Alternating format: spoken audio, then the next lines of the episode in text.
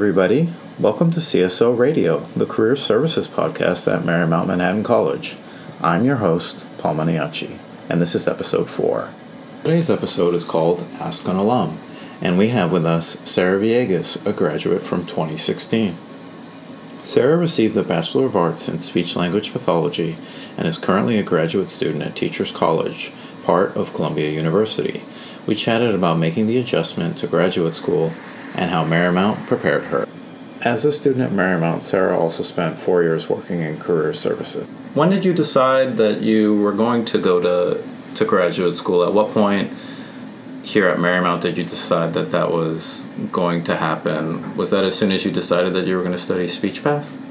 Yeah, for the most part, because um, with speech pathology, you essentially need your master's in order to work. Mm-hmm. So from the get go, I was like, all right, like if I'm gonna do this, then I have to do it, you know, all the way. So, um, and I feel like Marymount always put a big emphasis, which is good. They always put a big emphasis on like, you know, if this is what you want to do, you have to start preparing for grad school, preparing for grad school.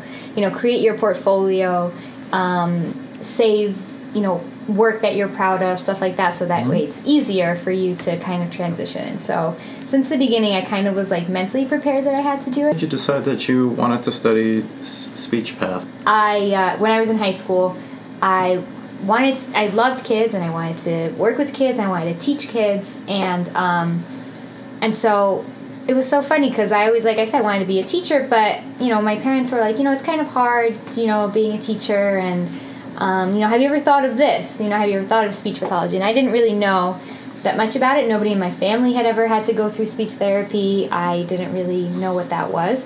Um, and so luckily, I really the funny story is I only applied to Marymount because they uh, they had a great program that because we went to visit it and um, you know I fell in love with like the hands-on experience mm-hmm. that you get like your last year.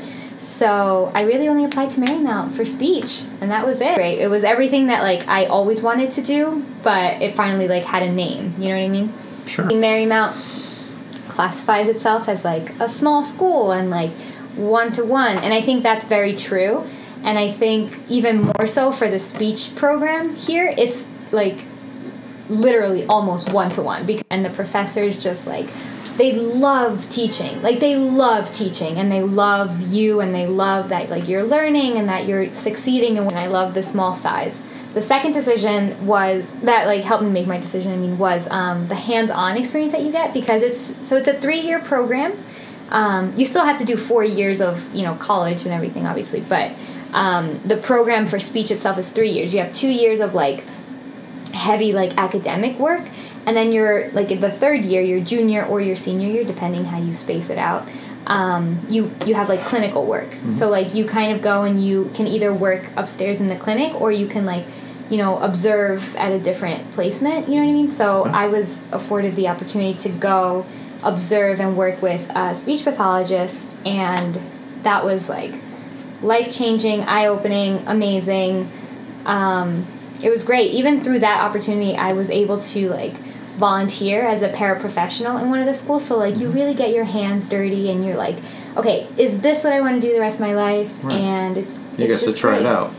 You get to try it out, which I don't think a lot of colleges, or at least a lot of programs in speech, let you do that. It's more like okay, like you're gonna do this in grad school, you'll do this mm-hmm. in grad school, but it's like I got a taste of that before I like went to grad school. So yeah. actually, that helped me in grad school because I kind of had a one up on in some situations like i knew a lot about like how IEPs worked and i knew a lot about like how school systems worked. I knew you know what i mean? I knew more about like the field itself than like maybe somebody just coming from another program.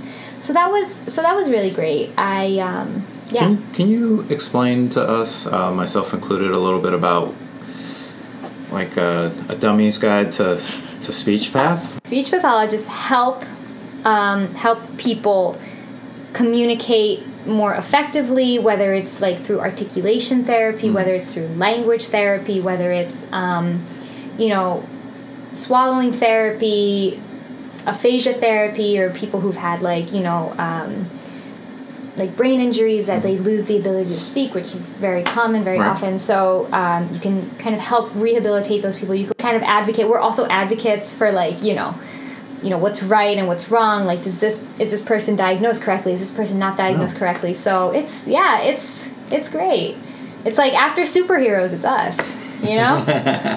but it's great. I love it. I, I love learning about it and I love like doing the work and I can tell. you know, and it's just so amazing and not even for us, like it's just so amazing to see like what people are like capable of. You know what I mean? Like it always like just like makes me so amazed to see like these kids like just how remarkable they are, like how incredible they are, how smart they are.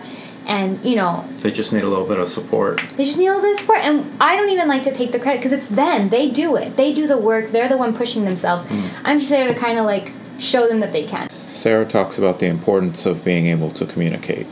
We take it for granted. We take our communication abilities completely for granted because we're able to do it so easily. And it's so mm-hmm. easy to go home and talk to your wife, talk to your husband, to your kid, them tell you, "Okay, I love you, good night." And it's it's so easy to take it for granted cuz you know, we don't think about it. But like when you don't have that, when you don't have the ability to communicate with a loved one, with a friend, then it's really hard. It's really hard to like, you know, understand like what what can I do to I just want to I just want to communicate with them. I just want them to tell me something. So it's amazing to see like that that is possible. You know, you just need somebody who's like there who's going to like advocate for the kid, who's going to tell them they can do it. And um and so that's that's I think the that's the hardest part, but I think it's the best part. Sarah talks about the differences between undergraduate and graduate school. that was challenging because like especially coming from marymount where i mean marymount doesn't hold your hand but it is very like community setting you know what i mean? So it's like people know what's going on especially in in our program you know it was very like informative. People like knew you know? Um, so sometimes it's a little bit difficult because i'm in a program now where it's a bigger program. So it's kind of hard to communicate with you know that many students. But um, that was tough. And also it was tough because um, it's a lot of material you know what i mean? It's like you spend in college like in undergrad at marymount you got like the appetizer of what speech pathology is. And now it's like okay like you need to know what this is. And like you need to know it well because you're going to be treating people. You're going to be treating loved ones. You're going to be treating adults. You're going to be treating kids who have swallowing issues who have you know syndromes who have brain injuries you know. So it's important you know what i mean? Like it's more you you feel the weight more. Like you feel more responsible for the information which is stressful And you're half you're halfway done. halfway so done so the first year is mostly like academic classes and the second year is still academic classes but it's more heavily focused on um, like your clinical placements Okay. so you know you still take classes in the fall and you can still take classes in the spring but it's mostly like is, that, is that your field work? Mm-hmm. Yeah. So that's that would be your field. Excuse me, your field work. Um, so you have a placement usually in the summer, in the fall, and the spring, and then hopefully you'll have enough hours to graduate. So Wow. yeah, What what happens then? I don't know.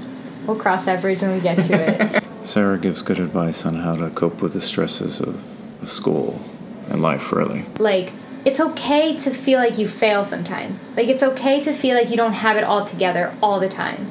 Like for me especially like you know, things usually worked out. You know what I mean? Like okay, like yeah, it was fine, you know, but there were times in grad school where I literally was like I don't know if this is going to work out. And then, you know, it was fine. You know, I did what was asked of me. I studied and it was hard. It was like the hardest thing I've ever had to do, but um but it was tough, but you know, I think it's just like it's okay to feel like you don't have it all together. If anyone's interested in learning more about graduate programs or the process, stop by Carson 106. Thanks for listening, everybody. Till next time. Bye. Bye. Today's episode is brought to you by Summer Breezes, Lemonade, and Chocolate Chip Cookies. Music courtesy of Bensound, track titled The Jazz Piano.